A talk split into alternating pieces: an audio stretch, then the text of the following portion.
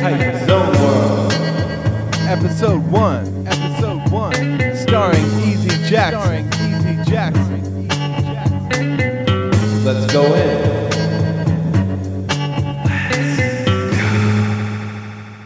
This is Height. Thank you for tuning in to Height Zone World, Episode 1. My guest today is Baltimore's own Eze Jackson. We're going to be heading out on the Continental MCs tour in September. If you live on the East Coast, we're coming at you. So check out heightwithfriends.com for these tour dates. It all starts at the Metro Gallery in Baltimore on September 5th. So mark these calendars.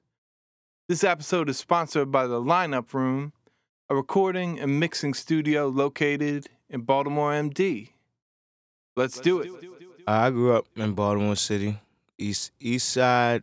In the beginning, I'm, uh, I, I was born in New York. I was born in Manhattan, New York. We moved Right. here when I was nine, and uh, we lived in East Baltimore uh, for a few years. But uh, mostly spent most of my time in West Baltimore. Do you remember a lot of shit from New York? Yeah, when I was younger, yeah, yeah. this- I mean, you know, it's my earliest memories, and I think has a lot had a lot to do with my. That was where I got my love for hip hop because, you know, in the mid in the mid '80s, it was that was the that was the mecca. You know what I mean? Like, Yeah. it was it was everywhere. You know what I mean? Park jams, um, ciphers, random ciphers. You know, my first first time I saw a cipher before people started calling them ciphers in the '90s. You know what I mean? It was uh, it was in New York, so so I remember a lot of it. And that's in Manhattan?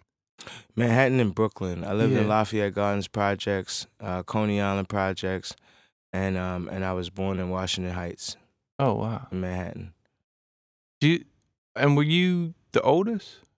Um, I am the fourth born of nine children. Okay. Yeah. So uh, for a long time, I was the oldest at home. Uh, Yeah. My grandmother raised my older, my three older brothers, uh, for the most part. Did the older kids stay in New York or did they, did like everybody come down? no, they they had moved to Baltimore, uh, way before. But uh, they moved to Baltimore before I was. They moved back to Baltimore before I was even born. My mother's Yeah. originally a Baltimore girl.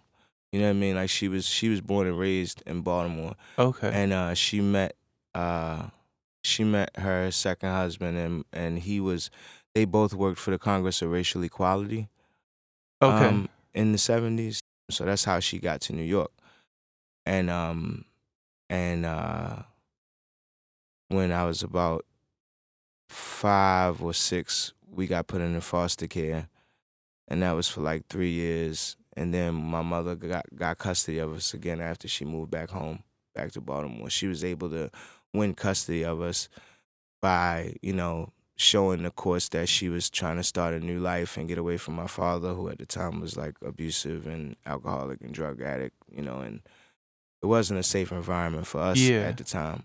but did he come back to Baltimore? He lives in? Baltimore now, yeah, Oh, okay. and he's been sober for like three or four years Oh, now. good. Like he's like a totally different yeah. old dude, but yeah, he was wild in his younger days. Mm. So you know that, you know, that's a whole other story. But yeah, it's crazy. You came down here when you were nine. Yep. I moved to And Baltimore when I was nine. to like what what part of Baltimore? We lived at 534 East North Avenue, which was the corner of North and Boone, which is now Boone is. I don't think Boone is called Boone anymore. Before it was like between Boone and Greenmount, but somehow I think now Boone is like an extension of Greenmount. Oh, okay. It was like a short Yeah. street. It's like a short street right across from the cemetery. It's like Oh, if you wow. cross Greenmount, we lived on the next corner, and that building is not there anymore. I guess you were kind of old enough that so you remember another place. You- so you kind of came into Baltimore like as if it's this new zone or something. Yeah, man. I remember um I remember being in the third grade. I think I was like in the third grade when I knew that my mother was getting custody of us Yeah. and that we were about to move to Baltimore, Maryland. And I thought and I, I remember telling my friends in school that I was moving down south and I was gonna be riding horses and farming.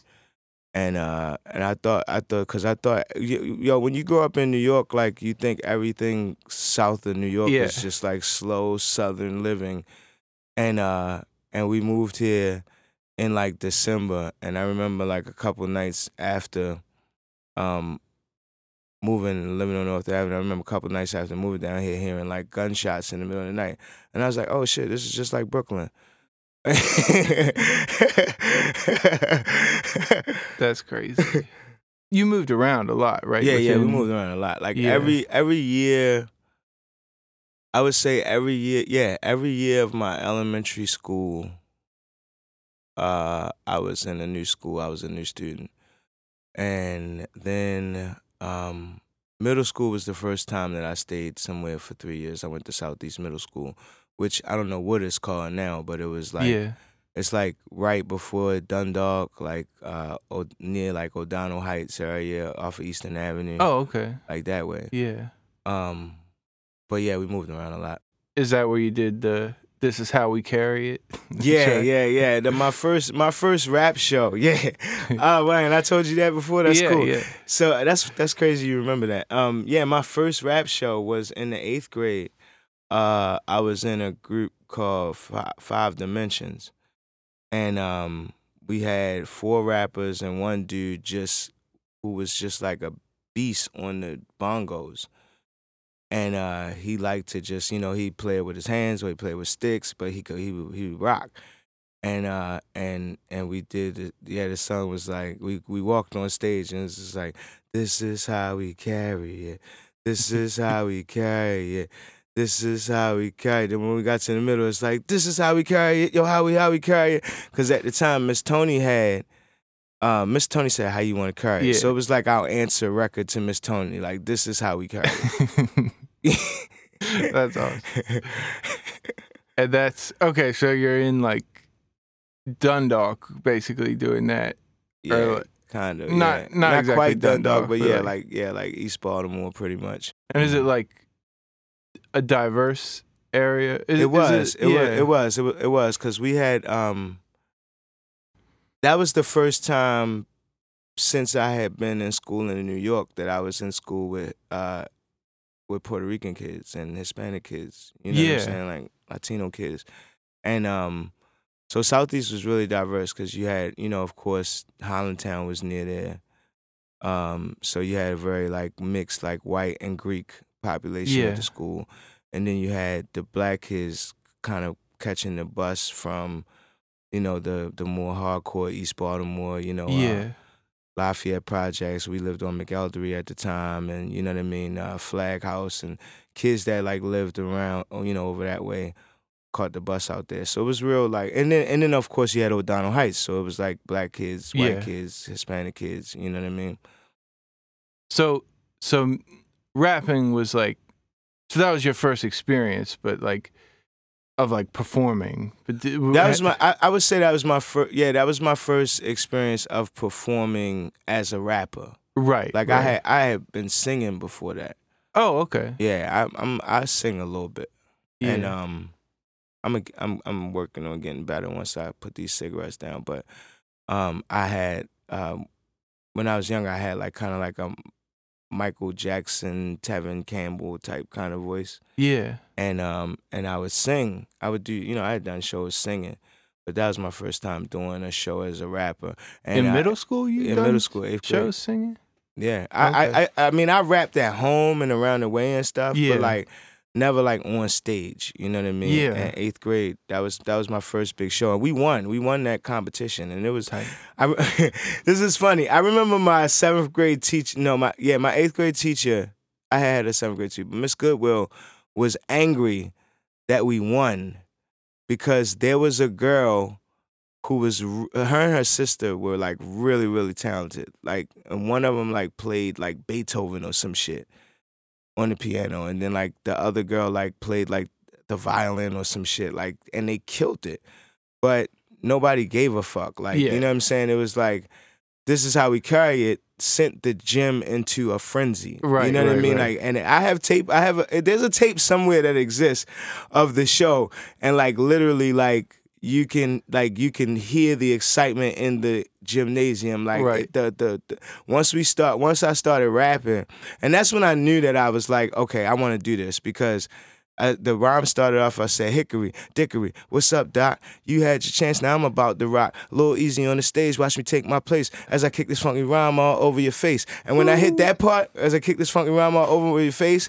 you just hear the whole gymnasium go whoa go easy go easy go easy. And i'm just like i'm rapping. And nobody's listening to it but those first like four bars was enough to like convince that whole gymnasium that like shit was dope. So like Yeah. from there i just was like all right this is this is what i want to do because the girls like to hear me sing but everybody was down with the rap shit Yeah. you know what I mean? Like dudes, dudes I was hanging around was never like, "Yo, can you can you sing that little m- melodic tune? right. Can you sing that Jodeci shit for us real quick?" You know what I mean? It was just the girls, you know. Yeah. But like everybody wanted to hear me rap, so that was like I was like, okay, cool, I can do this. Yeah. That's awesome. It's crazy like the teacher like like in what world would like the girl do the like classical piano shit and like the whole crowd would be like, "Oh." Yeah, right, right, ah. right. Like, You yeah, it's like okay, that's that's nice that you could do that, but right, I Right, mean, you talk you talking about a gym full of uh, middle school kids. Yeah, They don't want to hear no damn Beethoven. Like, you feel me? So I, I'm just curious, like, like if you were already performing now and then before that singing, like what, like what in like other talent show kind of things? Yeah, other little like that? talent shows. Um, I remember I sang uh, Ben the year before at the school talent show, and um, and that's how I got my first, uh, my first uh, Puerto Rican girlfriend, Mary. That's what's up. Mary was like, she was like blown away by my singing, and I was ecstatic about that Mm. because she was Puerto Rican, Mm. and she was gorgeous, and uh, so. So yeah, like that. So I had done like little little stuff at school. Um, my mother was in Alcoholics Anonymous, so they have like the Al-Anon. I guess I'm not supposed to like say that out loud, but No, no. because it's anonymous, but everybody Oh, knows right. about Alcoholics Anonymous. Yeah. But uh, yeah, so they they would have like this Al-Anon thing every year where like you know the the alcoholics and family members of alcoholics could perform, and my mother would. All of us had something to do in the talent show, except maybe my sister Ebony. But like she would, like I I sang, my little brothers like rap. They did crisscross, and I like prepped them and had them with their pants on backwards and everything. Like, yeah, like we've always been performers. My mother's a poet. My mother's a poet. My father's a painter and a singer. Mm. So you know, so we've always been, you know, engaged in the arts in some way, shape, or form. Yeah. Was it kind of an active thing where your parents kind of like it w- maybe would not be like that if it wasn't for your parents like No, yeah, totally. I think, I, I, I- you know, I think, I think at some point I probably would have figured out, you know, I mean, I probably would have. I, I think I would still have a passion for it because it never felt like something that she was forcing me to do. right You know what I mean? yeah. It was always like, but she never. Yeah. So so it was it was like I, I you know it's funny you asked me that it's making me think about the first poem that I wrote. Mm. And the first poem that I wrote, I I sounded exactly like my mother. Like I wrote a poem that was like carbon copy my mother's poetry.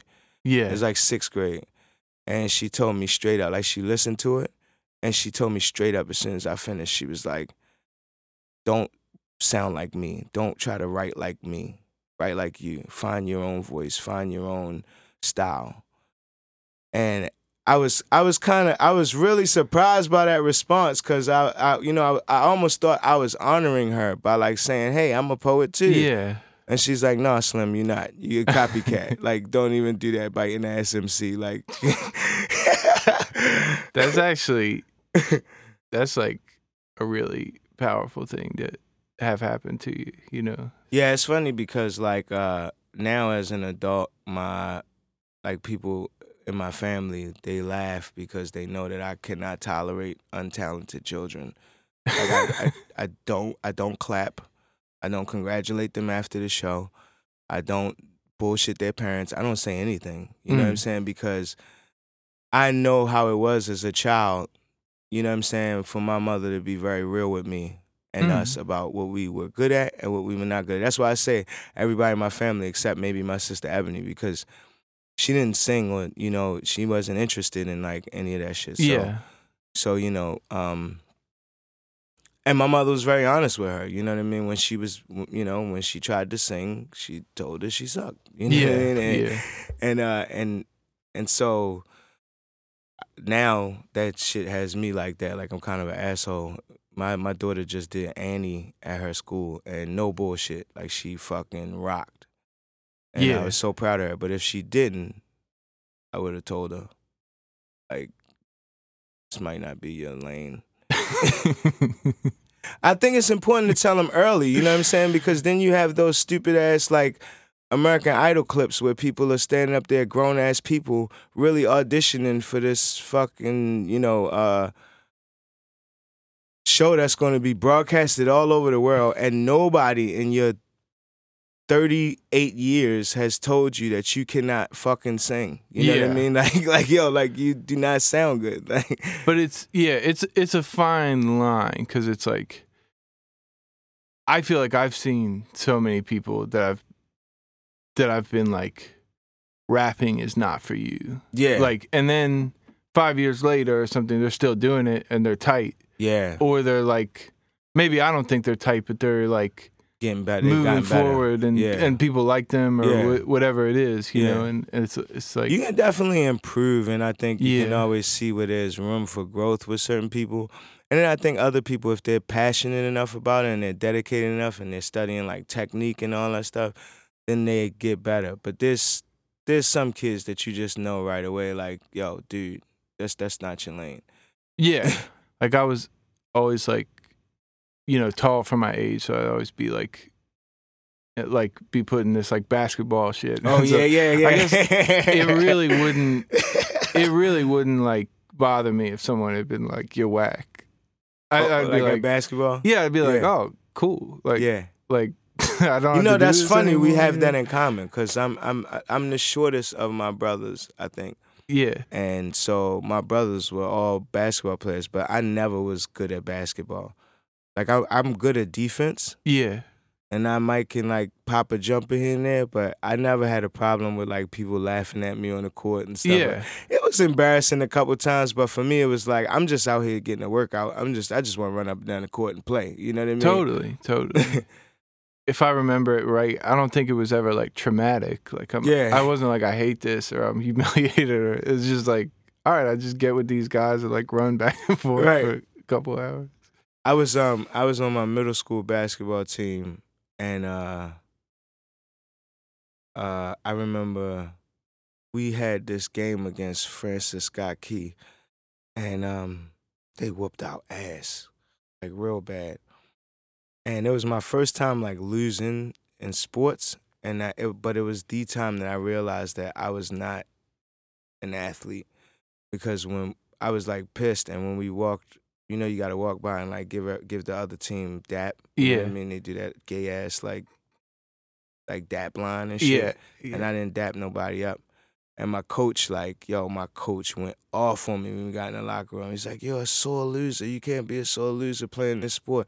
And he made me the scorekeeper. Like, I got dropped from like yeah. second string point guard to scorekeeper. And it was no big deal, kind of. No, it wasn't. I, Yeah. I was there. I was there keeping score. Like next game, I was happy to be keeping score. Yeah. It's like I'd rather be on the side keeping score than out there getting my ass whooped. At, in my mind at that time, I was thinking like, why would I dap you up for just like embarrassing me? right. Like, why is that cool? Like that's not, Yeah. you know what I mean? And my coach is all like sportsmanship. like man, fuck that. yeah. I'm a rap. So I remember you telling me about like which I thought was really interesting, like like like inner harbor ciphers and stuff Mhm. like that. When Yeah. well like when did stuff like that come in the mix? You know, like, Um, is that like hi- still probably- middle school? Probably like a, no, that Or was high definitely school? high school. That was definitely high school. It was like 95, 96, I want to say. And uh, there was like New Testament, there was um, LMS, there was Concrete, there was uh, uh, Charm City, you know, a couple other crews that um, was moving around, and you would see them out. At the time, New Testament was my favorite you know, locally. Like I really, I really like seeing them brothers out. I really enjoy watching them Mm. um, go at each other. And uh, this is before the harbor was like, you know, tourists. In the harbor was like, you know, now it's like it's so focused on the tourists, and it's a great like tourist attraction. I feel like when I Right. go down there, but. Back in the day, it used to be the inner harbor. It was used to be our inner harbor. You know what I mean? yeah, And so, but the ciphers after a while started. I think they started to get out of hand because we would we would be down there like, you know, 11, 10, 11, midnight on a Friday, Saturday night. And if Yeah. you're thinking about like dudes coming from all different parts of the city to come down there and spit, you know, it's going to be a lot of stuff that come with that. You know, that's that was actually the third time in my life that I had uh seen somebody get killed. Oh Christ. It was like going down there to try to, you know, try to get in the cipher. Yeah, it was like 98, summer 98. And um I remember me and my homeboys, we was walking, like walking towards, you know, where the cipher was gonna be, and these dudes came running past us. And one of them bumped into my man, who was kind of a hothead, you know what I mean? And he like turned around, was like, yo, what the fuck? Like, and they kept going. They didn't turn around, they didn't look or Yeah. nothing. And so we kept walking, and then we see like blood on the ground. And we follow the trail of blood, and it's this dude who just got stabbed in his neck because he was eating up this other MC in a battle. Oh my God. Yeah, and That's that, I mean that had happened. That like at that time, that had happened a couple times in a couple different places in the city. Like I remember somebody got shot over west one time. I wasn't there, but I remember hearing about somebody getting like shot in the cipher, like for you know what I mean, going in. So that was that was when I think after that, the inner harbor started to kind of you know crack down on people coming down there late at night because it used to be a place where you could bring your little drink. You know what I mean? A little friend or something, a little blunt Yeah. sit on the bench, you know, look at the water late at night and nobody Yeah. bother you. You know yeah. what I mean? Definitely. But I think after that, they started to say, okay, you know, we want to make this more like an attractive site, you know, and, Right. so right. that kind of stuff just wasn't wasn't allowed no more.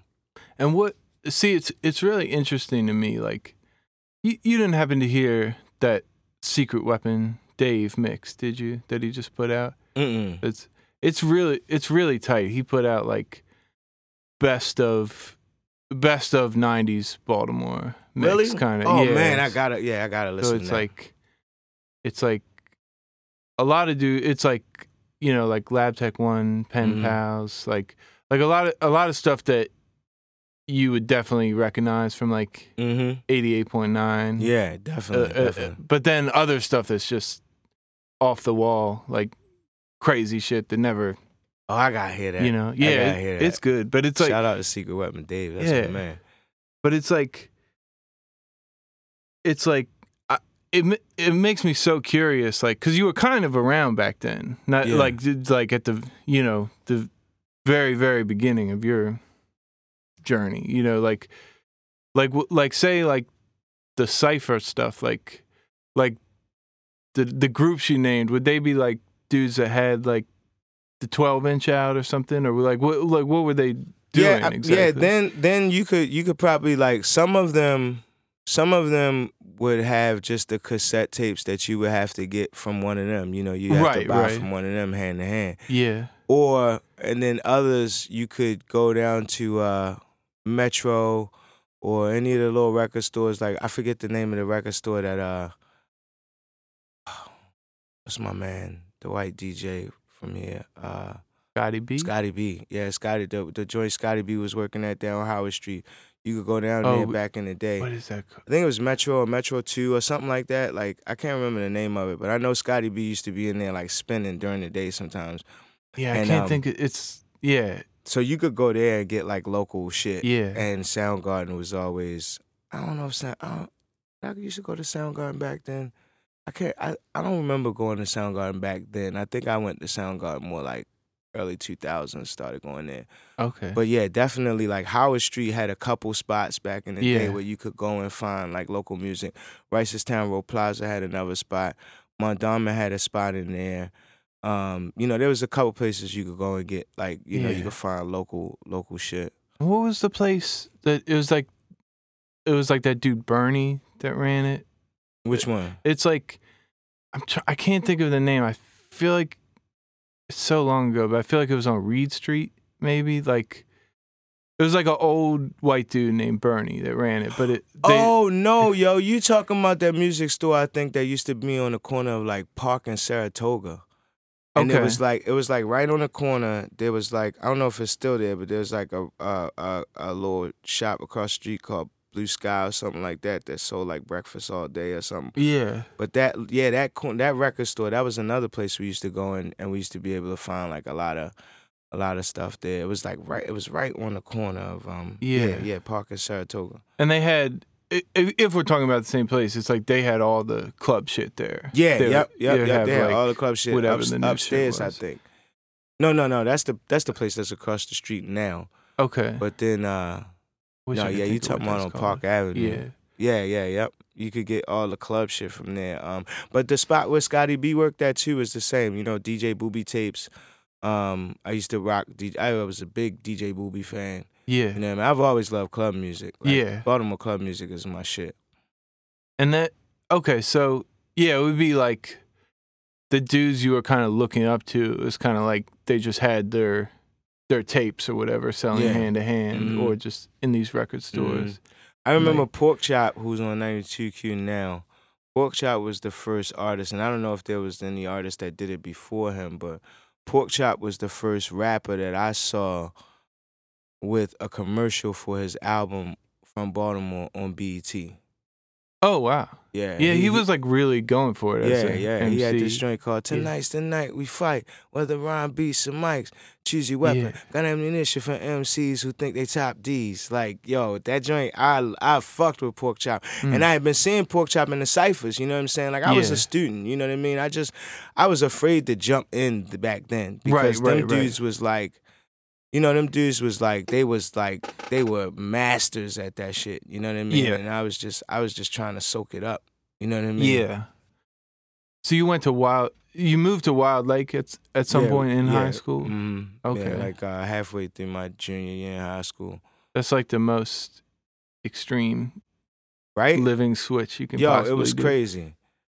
It was crazy. Yeah. It was crazy. I, I I walked around probably for the first month I was at that school. I didn't talk to anybody. I wasn't interested. I remember the day that my mother, because my mother tried to like commute us to the school for the arts at first, Yeah. and we kept being late. You know what I mean? Because different reasons. She, you know, we were moving slow, or we get stuck in traffic and all this stuff. And and one morning she just was like, "I'm taking y'all out of the school," and and me and my sister Naya were like, we stood there and like argued with her. Yeah. Like I don't want to go to school out here. Like you moved us out here to this county. Now we're gonna have to go to school with these 90210 type motherfuckers.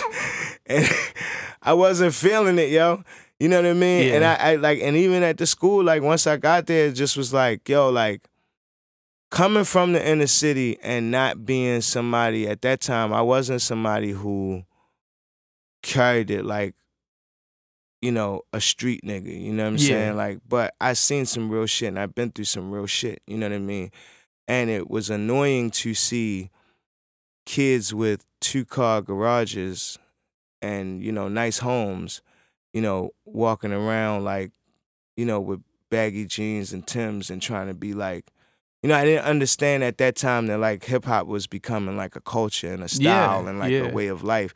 To me, it was like, oh, these these motherfuckers are trying to imitate what's happening in the city. You don't have to act like that because Right, you, right. You're, you're actually really privileged. You know what I mean? right. Right. So it was a big it was a big change socially for me. I hadn't been around kids with money before. yeah. You know what I mean? And um, I never forget like this girl coming in class and crying because her mother wouldn't get her uh, the Lexus she wanted for her 16th birthday, and she was Woo. like, She yo, she came in like disheveled, like hair all over the place, looked like she'd been crying all night. And she plopped down in front of me, and her friend is like, "What's wrong?" And she's like, "Um, my mom just told me last night that like she's not gonna give me the Lexus. She's gonna give me a fucking Camry."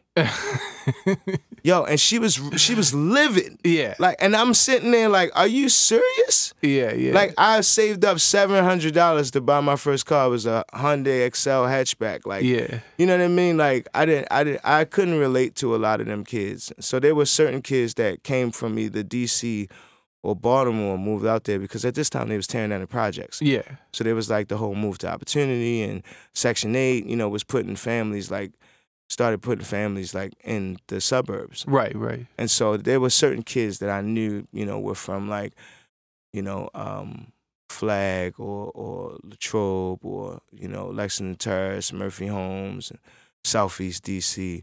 You know what I mean? We we we kind of bonded with each other. you know Yeah. what I'm saying? Yeah.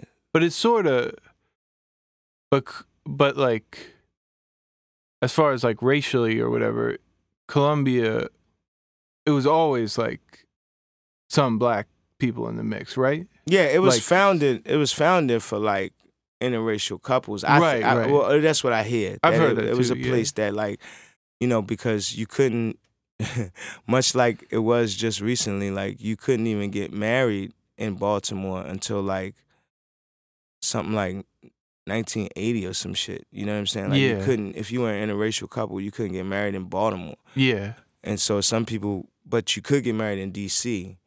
And I think Columbia was built as like a place in between where, you know, because I went to school with a lot of mixed kids. Yeah, yeah. You know, there was like, there was black kids there, there's white kids there, but there were a lot of uh, interracial kids who, you know, were either like black and white or Asian Yeah. and black or, you know. My first day at Wild Lake, I remember me and my sisters coming out to school and it was like a big ass like race fight. It was like Mm. it was like 20 I, like 20 black kids like fighting like 10 white kids. Yeah. somebody called somebody a nigga Yeah, yeah. and i and i remember watching that shit and being like okay this is this is what's going on here right now Like- yeah. Well, I guess So so I think at that time it was because of the kind of, you know, movement of, you know, black inner city kids coming Yeah. out there. And I think that like had a lot to do with the, you know, kind of dynamic of certain white kids and dealing with black kids, you know, but there was always like I feel like at Wild Lake there was always like a a consensus for the most part. Most people were like not racist. You know what I'm saying? yeah, totally. It was just like, you know, I mean, everybody grew up with everybody out there. So it was like, Yeah. It's kind of like the most liberal part of like Maryland in a way. yeah. Eh, you know. It- it- I mean, it was supposed to be. I don't, I don't think it is now. And and one of the things that I noticed when I lived out there was that there is, there was like some kind of gentrification, I guess. You know, like the the, the apartment complexes were almost all black. You know what Uh-huh. I mean? And but you you know, but you didn't have as many like black families that were homeowners and you know living in like some of the communities. My mother got out there on a, on you know the move to opportunity uh voucher. Or it was like Section Eight, you know, and so but we- she found a house in Clary's Forest, which is like the end of 175, and it's a really really nice neighborhood. You Uh-huh. know what I mean? So it was it was I don't know I don't know why I'm thinking about this now. I haven't really thought about it in a long time, but it was a crazy thing to be from the inner city, moving to Columbia to like one of the nicest neighborhoods in Columbia, Yeah. And then riding my bike down to like the apartment complexes. You know what I'm saying? To hang out with Right, right. people right. I could relate to. You know what Yeah. I'm saying? So it was like, it was that was a, I don't know. That was an interesting time. I haven't really thought about it much. Is that where you are where you get the ultimatum of like go to the Navy or get out? Yeah, yeah. I was we were living in Columbia. Okay. and um, I had graduated from Wild Lake. Um, I didn't apply to any colleges except the Broadcasting Institute of Maryland, and then I like overslept like my first orientation day or some shit, Mm. and just like being a stupid, you know, teenager Yeah. rapper nigga. I just I just was like, fuck it. You know what I mean? Like I'm gonna just do this rap shit. You feel me? Yeah. And uh, my mother was like, No, you're not. Not on my dime. Like you gotta uh you gotta get out. Or, Yeah. you know. But she had always said when I was growing up, because there was so many of us, nine it's nine of us, six of us when I was growing up. Yeah. Six of us in the house for the most part. And she'd always be like, You turn 18, Get the fuck in. you gotta go. Like, Yeah. you know, I love you, but I gotta, you know, it's too many of y'all in here. Like, yeah. You turn 18, you can't hang around here. You can't be living here when you're 25.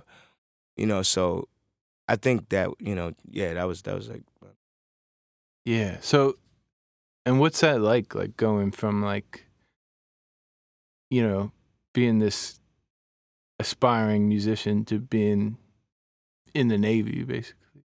it it felt really, really restricted. You know what I'm saying? And and and I didn't like I did I loved the discipline. I needed the discipline, Yeah. but I didn't like people's comfort in that kind of like restriction. You know what I'm saying? Like a lot of people were very cool with like always being told what to do, what to wear, how to wear your hair, Yeah. how to act, how to walk, how to talk. You know what I'm saying? Yeah. Like it just was I, that was crazy. Like that was like four years of. I, I think that was when I really understood that like yo I must be an artist like I cannot Mm. I cannot survive in this atmosphere. And, yeah, and uh, the one thing I've always wondered is the dis. I I can't even imagine what like the discipline is of like being in the army or something or the navy. Like, is it like? It's a weird question, but is it like transferable? Like, like can you like? Are you just being disciplined because you're being like screamed at all the time, or do you actually like? No, Like, you, you- you you well in na- I know I know in the? Navy I don't really know about uh, I don't know much about the other branches, but I know in the Navy they always uh they always and I think this this you know this is this is cool we having this conversation because I'm like realizing stuff right now Hmm. that makes sense, but like um they were always big on attention to detail. You know what I mean? Like I Yeah. remember that being like a big thing in the Navy. You know what I'm saying? It was like it wasn't just you were being yelled at. You were being yelled at because you didn't do it right. Yeah, You know what I mean? And so I think that that gave me you know, thinking about it now, like, you know, that gives me the ability to like work well with other artists because if somebody can be honest with me and say, you know, you need to straighten this up, you need to fix that, then I my ego is not so big that it's like, yeah, no, it's it's fine. right. you know right, what I mean? right. It's like, you know, attention to detail, you know, so Yeah, that was like a that was a big thing I took away from it, like learning how to be more of a, you know, more accurate and specific on stuff. Okay. And and you're like I guess you're in like the beginnings of like the war and shit, like in, Yeah, the one in Iraq. Yeah, that shit jumped off. Wow. Uh 9/11 happened a year before I got out. Yeah. Um so yeah, it was uh I remember getting mess you know, secret messages about cuz I was a radio man. I worked in it became IT, but we basically worked in like uh we were the communications center of the ship. Yeah. So we kept contact with, you know, other ships and shore and all that stuff. And I remember getting messages about like, you know, surveillance on certain stuff and and you know, I we we knew something was going to happen, that something was about to happen. You know what I mean? We just didn't know what. I was in there when um, USS Cole got hit. You know, I remember Oh, wow. um, there was a, a a dude that went to my A school, which is a school you go to after boot camp. He was on that ship, and one of the ones that died. You know, and uh, it was a crazy time. That was wow. It was Bush. You know, Bush was in office, and Yeah. you know what I mean? He was like hard up on, you know, getting back at his getting back at his dad's enemies. It Yeah. felt like, you know what I mean? I, I you know, I don't know what the whole foreign policy was around that, but I, that's how we felt, you know, that we were being dragged into a war. Like what are you listening to at the time? If you know you're in the Navy, you're still you Yo. still have this musical. I used dream, to clean. you I used to clean up the. P- I used my my job in the morning because everybody has a job on the ship. yeah, I think that was the cool shit about being on the ship was that you really learned.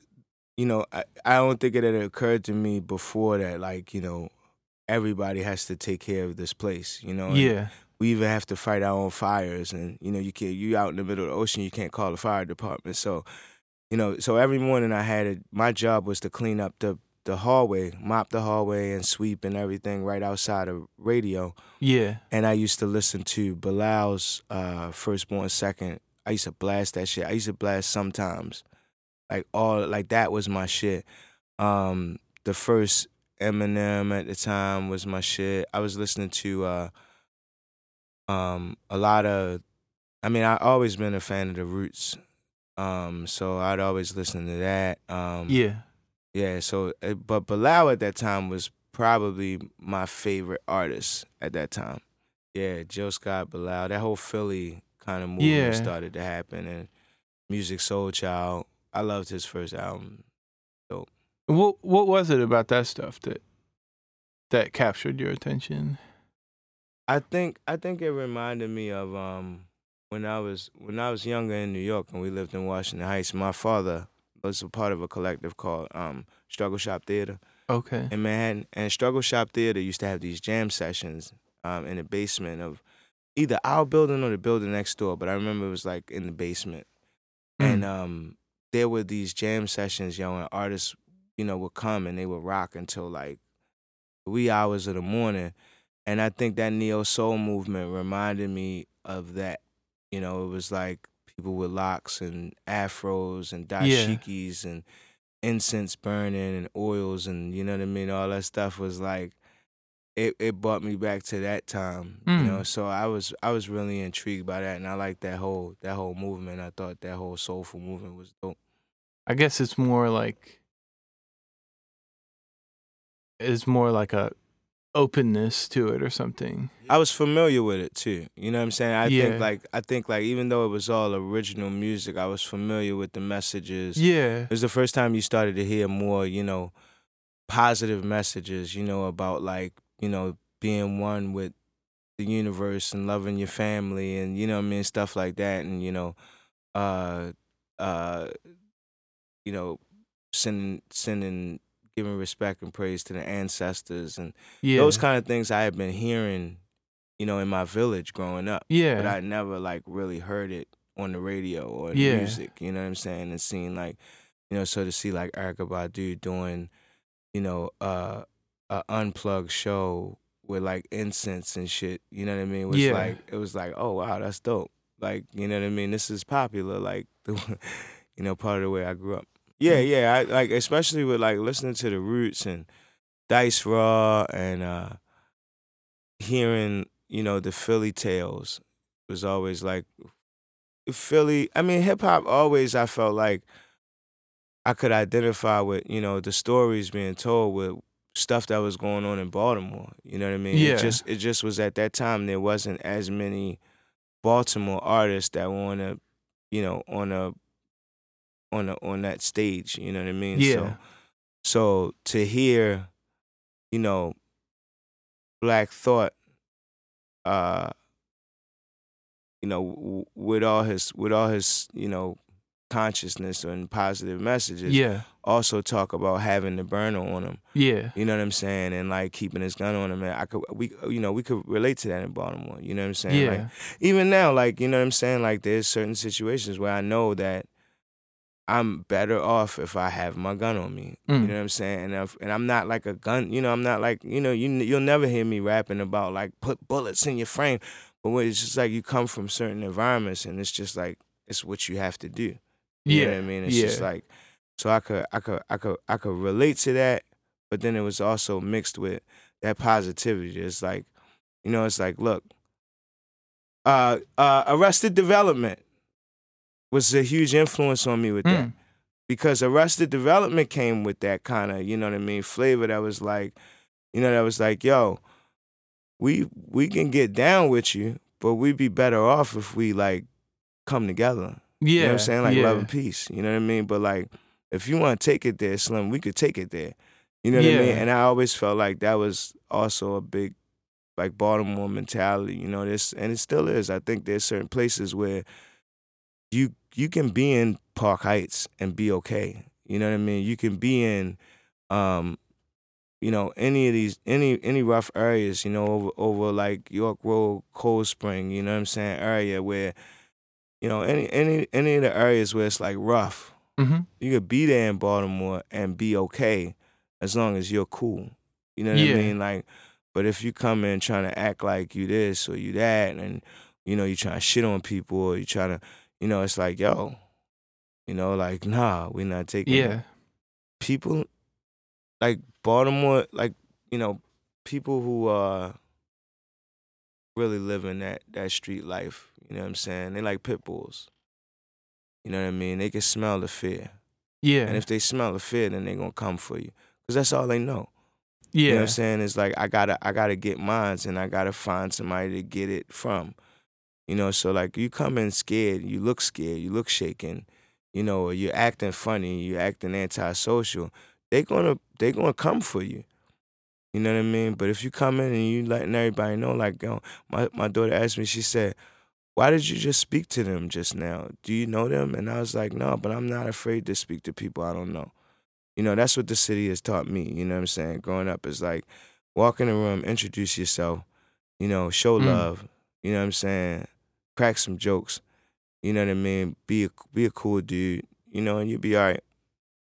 I think uh the city gets a bad rap for its negativity. You know what I mean? Like yeah. I've been telling people like, you know, I know I know the rough side. You know, I know I know the I know the fucked up stories. I know, you know, I got family members and friends and stuff that have been affected. But that's not the majority of the Baltimore that I know. You know, my Right, my right. hood is taking care of me a lot of times. You know, I've been in situations where, you know, especially when I was younger, you know what I mean? Like, um, where just on the strength that I could rhyme, you know what I'm saying, and that I was talented, somebody would be like, yo, leave Shorty alone. Mm. You know what I'm saying? Like, yo, it, there was a couple, you know, eh, you know, I done been in some brawls and I done won some, got my ass whooped, I've been banked. Yeah. But there have been there have been several times I can remember coming up where somebody would walk up and be like, "Yo, leave Shorty alone." Like, yo, actually, Shorty is dope. Like, Shorty can rhyme. Did you know he could rhyme? You know what I mean? Yeah. And then, you know what I mean? And then it turned to this whole thing, and now it's like I was just about to get my ass whooped, and now I got a rap for y'all. You know what I'm saying? Like, Yeah, yeah. Okay, so you get out of the Navy, Mm. and then what, what are you doing from there? Are you? I had to come home. I had to come home. I had to come home. I had to come back to Baltimore, and I had to get back into. I had to get into the music scene. yeah. You know, I really. I I, rem- I remember. And what year is this? Sorry to cut you. This you. is 02.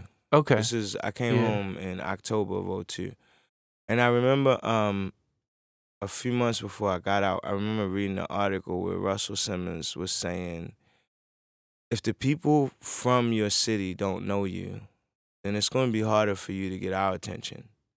yeah. You know, if we check yeah. back, if we check back to where you're from and nobody knows you, yeah. how can you expect to, you know, how can you expect uh, us, a label, to invest in you?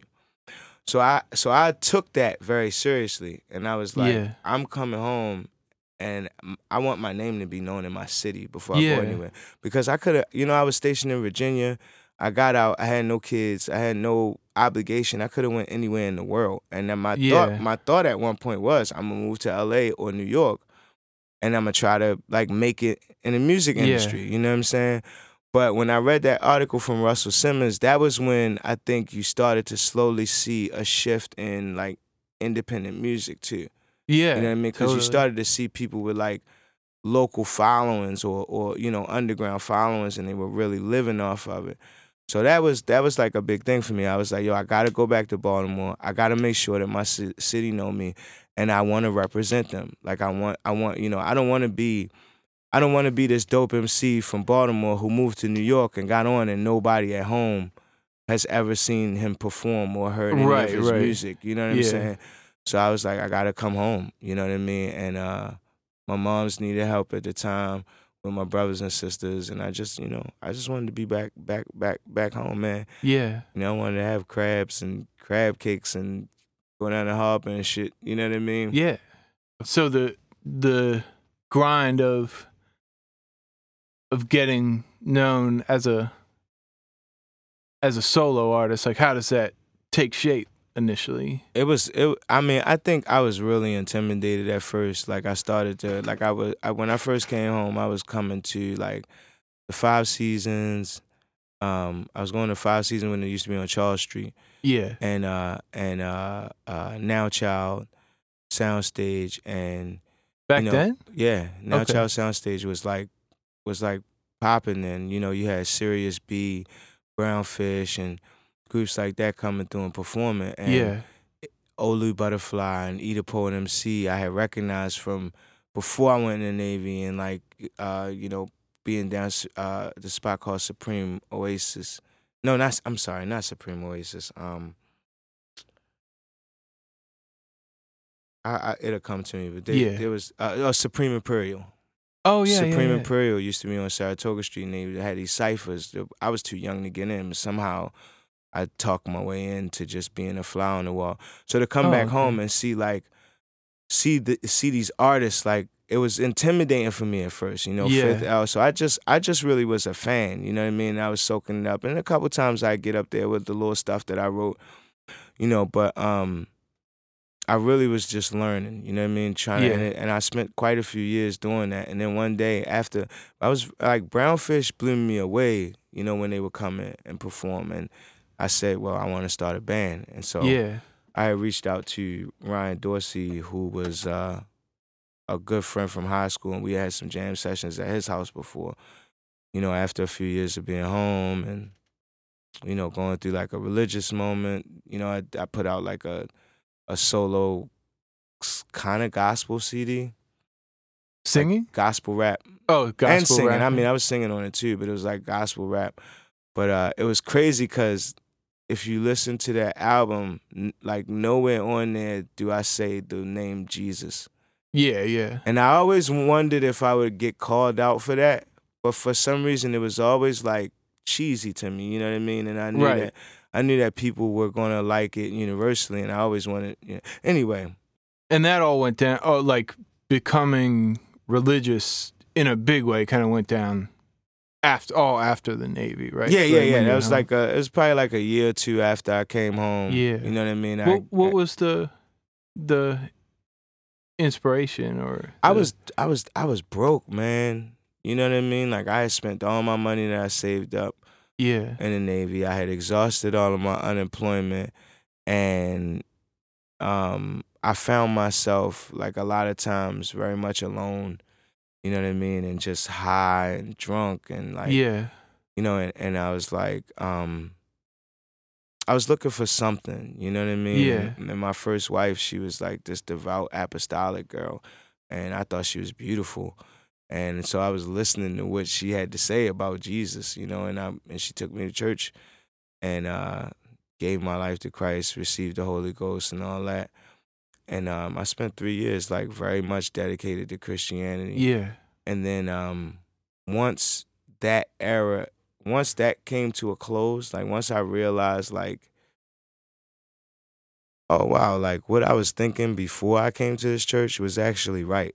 Like Right. god is love. Like god Right, is right. not like you know this this restricting yeah. kind of religion. Like you know what i mean? Yeah and uh and I yo I I don't know what it was the day after we found out that you know our pastor was like you know fucking around on his wife and all this stuff like and we ended up leaving the church and like all this stuff like the day after I remember writing like one of the dopest rhymes I had written in a long time Mm.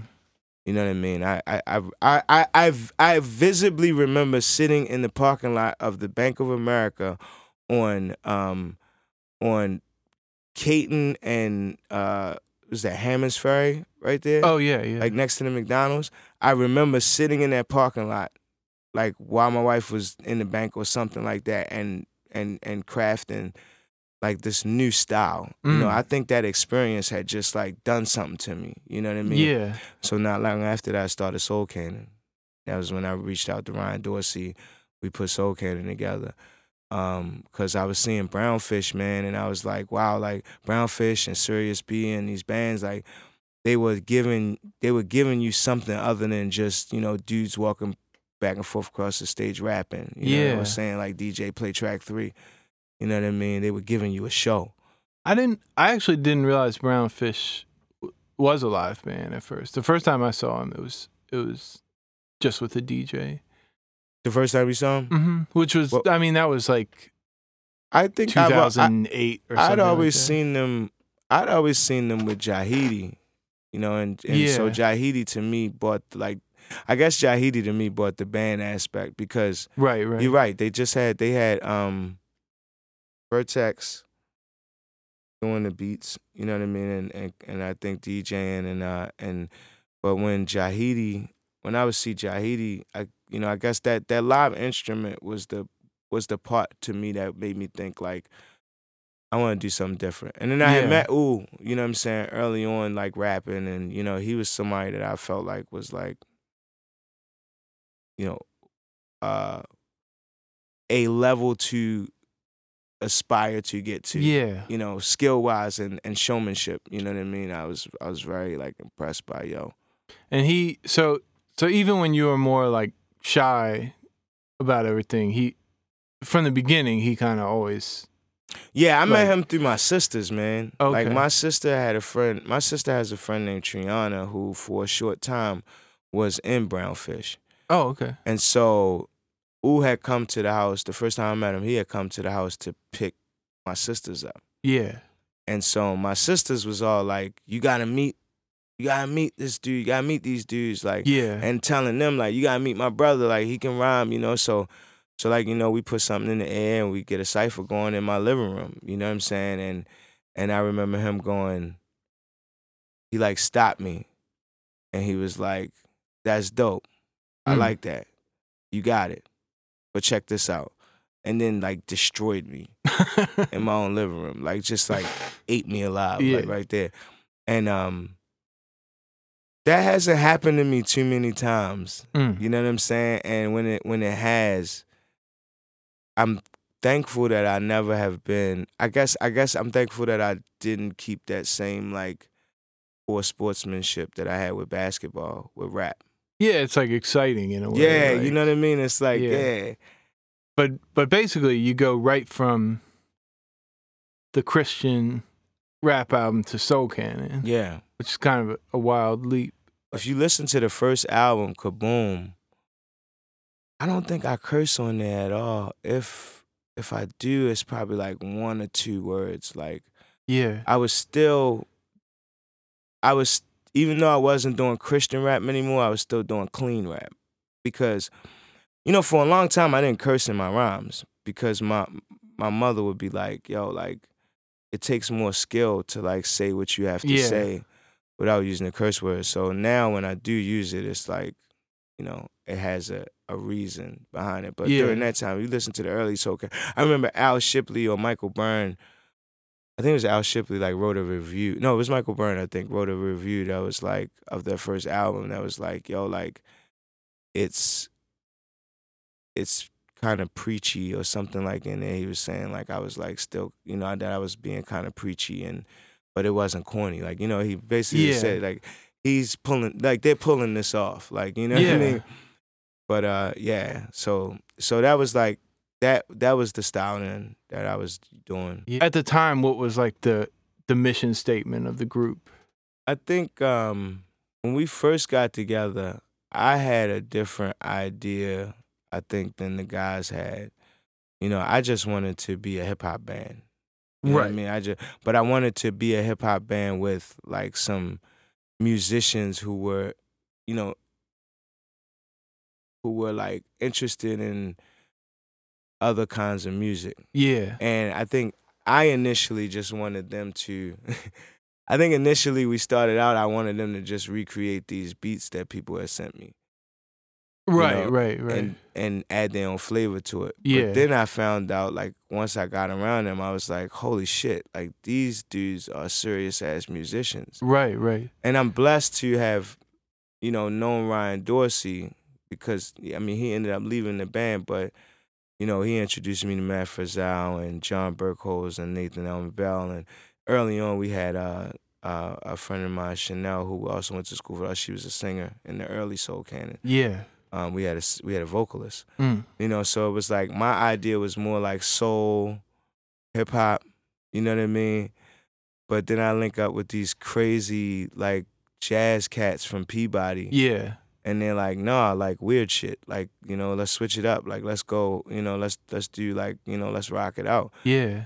And it was fun, man. I learned so much. Like I learned so much from Soul Cannon. Like, you know what I mean? And we're still together. I'm doing more solo stuff now. But like, yo, like that that that era, I think I think the mission statement originally I, I would say was that um once we all came to an agreement, it was just like Soul Cannon can't be defined.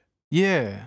I liked like uh Brown Fish's early approach or what they used to always say was we're not the fucking roots. You know what I Yeah, mean? And, yeah. And, and I, I and I I found myself saying that a lot of times to people like you know, because people be like, "Oh, you, you got a band? What do you do?" And I say, "I rap." And it's like, "Oh, like the Roots." Like, no, it's not like the Roots. Yeah. You know what I'm saying? Like, uh, and I'm a huge Black Thought fan. Right, people right. have always said they could hear his influence in my rhymes sometimes, but like, I never wanted to replicate that. Right. You know what I'm saying? Like, we we wanted to. I think in the beginning I kind of did, but once I started to hear their ideas and the music that they listened to, yo, we used to do something dope when we first got together, so that we could like figure out each other's influence Uh huh. we used to make mix CDs where we would email Ryan three songs that we liked and that we were listening to. Yeah. And he would put it all on a CD and make copies for all Oh, that's us. cool. So we listened to, you know, each other's shit. So I got so through them I got put onto a lot of dope stuff. You know Yeah, what I'm saying? yeah. I had never listened to Radiohead before. I had never listened to um um a lot of a lot of jazz like spec- you know Yeah. specifically like a lot of jazz stuff. Um um um uh they put me onto like Deerhoof and you know what I mean these kind of like crazy. They put me on to you. Oh, tight. Yeah, like Ryan, you know, Ryan like put me on to height height with friends and you know what I'm saying, like uh uh uh um celebration and which is celebration is one of my favorite Yeah. favorite Baltimore bands. Definitely. Um Dan Deacon and the whole Wham City movement. I didn't know nothing about any of that stuff. Mm. So it was like it was real cool to collaborate with them cats because we would it was it was definitely like a fun learning experience, especially in our early days. Yeah. And in me seeing Soul Cannon, I feel like I saw a change. I feel like when when actually when we played together at the Hexagon, Yeah. that that it was more like, oh, this is the most like crazy like abrasive wild shit I, I've ever seen. Yeah. Kind of, you know, and like like was that just kind of like a natural Yeah, um, kind of. Yeah, once once Ryan left the band, um, Matt Frizzell started to, and even like a little bit before Ryan left, um, I feel like Ryan and Matt and John they started to write these like, you know, weird songs. You know what I mean? And We started to rehearse them, and and it was it was like, oh hell yeah, you know, like why Yeah. why stay in the four four when you know, and they were breaking this shit down to me, like knowing I didn't know much about music, but that I was open. You know what I mean? Yeah. They break it down to me, and they'd be like, yo, like you could rap, you know, in five, or you could, you know, you could do this. You know what I mean? Like, and so. Yeah, it definitely was like that. After Ryan left the band, we started to get, you know, a lot more crazy with it. Uh, correct me if I'm wrong, but it seemed like the more brownfish kind of people and maybe the more jazz Peabody kind of people and the like copycat kind of people. It seemed like everybody was into it, sort of. Yeah, like, I, I, that was my. stayed with it. I think that's always been my favorite thing about doing shows with Soul Cannon. Yeah. is that because we all come from, we all came from different walks of life. Our audience from the beginning, our fans were very diverse. You know what I mean? And I, I even remember at one point, um, actually one of one of the turning points for us, I think locally, was right after Ryan, right after Ryan left the band. there was uh, a show that we did at Club Reality. And I remember being dumb nervous about the show because it was my first time coming back to the more black open mic crowd. Yeah. And, you know, after, like, once I started doing Soul Cannon, we could only get booked with, like, punk bands and shit. You know what I'm saying? Like, Right. there wasn't a lot of, like, you know, hip hop crowds we could really, or venues that we could play at, you know? So, so to come back to Club Reality, to come, well, come to Club Reality, and it used to be the Turntable Club. We had done some shows at Turntable Club. Yeah. And it never really went that well because it wasn't a setup for a band. You know what I mean? Like Not the at all, Turntable yeah. Club was set up for a MC and a DJ. Yeah. Really. But Club Reality was more like set up for a band. And I remember being packed in there. Yeah. And I remember us doing one of our best sets ever. And gaining that respect of my, you know, open mic crowd, Yeah. you know, and the black crowd was was was everything from there. I remember that being a turning point. Like when we rocked that club reality show, it was like it just it broadened our fan base and put us in a different category. Yeah.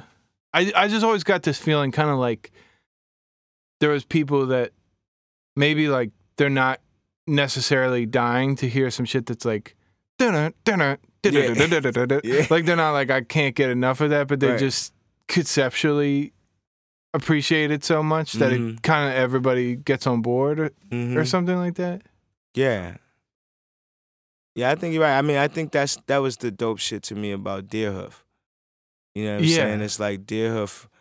And that's why they're one of my favorite bands because you They're know awesome. eh, nobody nobody's ever like you know I want to hear a, a Japanese girl with a weird voice like sing over some wild crazy Yeah. shit. But then when you hear it, it's like oh my god, it's amazing. And then if you go see their show, like it's like whoa, there's something so moving to me about about like shit that's that that crazy but still like appeal to people. yeah the like like being in a room full of people that that are like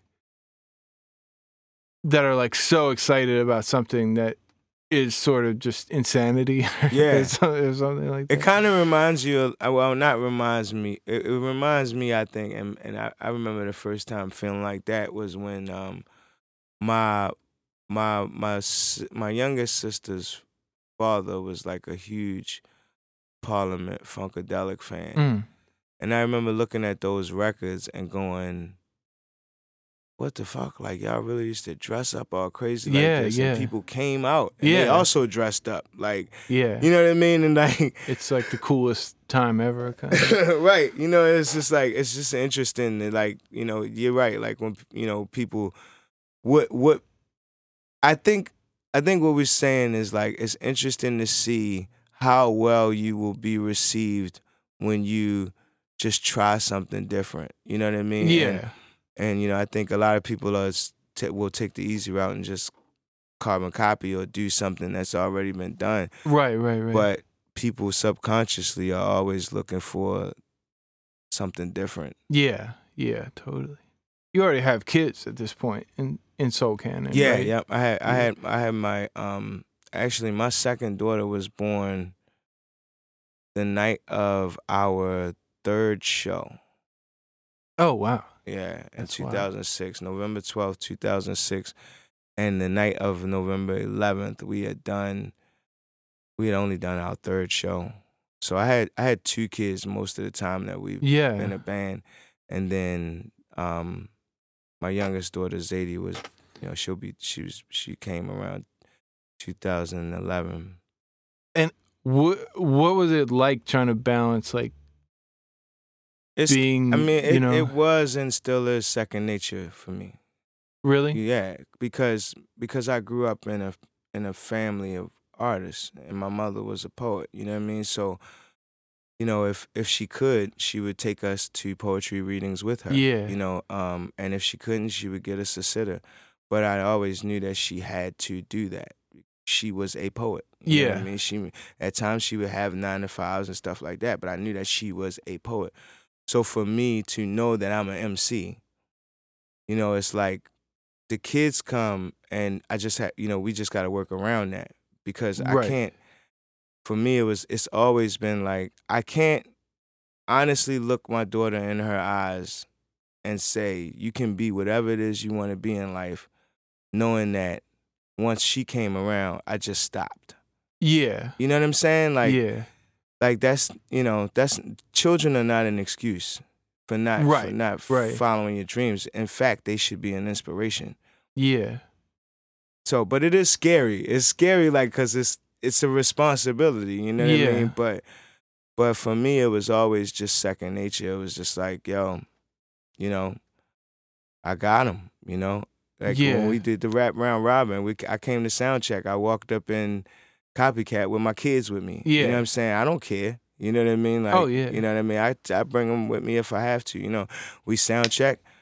Took them took them to my sister. Came back and rocked the show. You know what I mean? Yeah. You just gotta make it make it happen. I, I was actually thinking the other day, like in when Zayn grows up, is she gonna have these memories of like coloring in my basement and be, Yeah. being like, who are those people? Like I have of struggle shop theater. You know what I'm saying? Yeah, like, exactly. You know, it's it's the same thing. You know, I remember. circle. You know, so I, I want them to have those memories. I, like, Yeah. you know.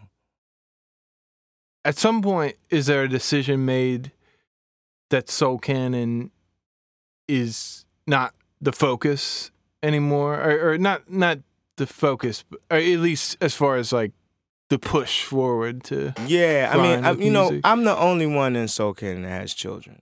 yeah You know what I'm saying? And when my third daughter was coming, I think they got kind of nervous about, you know, investing so much time in Mm. and I don't think they could at that time really see like how I was going to continue to make it work. So everybody kind of started to they all started to like put more focus into their other stuff. yeah You know what I mean? Their other bands, their other projects. I think around that time Matt had started Out of Your Head. You know what I'm saying? It was really focused on that. And it was cool. I mean, we were still getting together. We were still doing shows.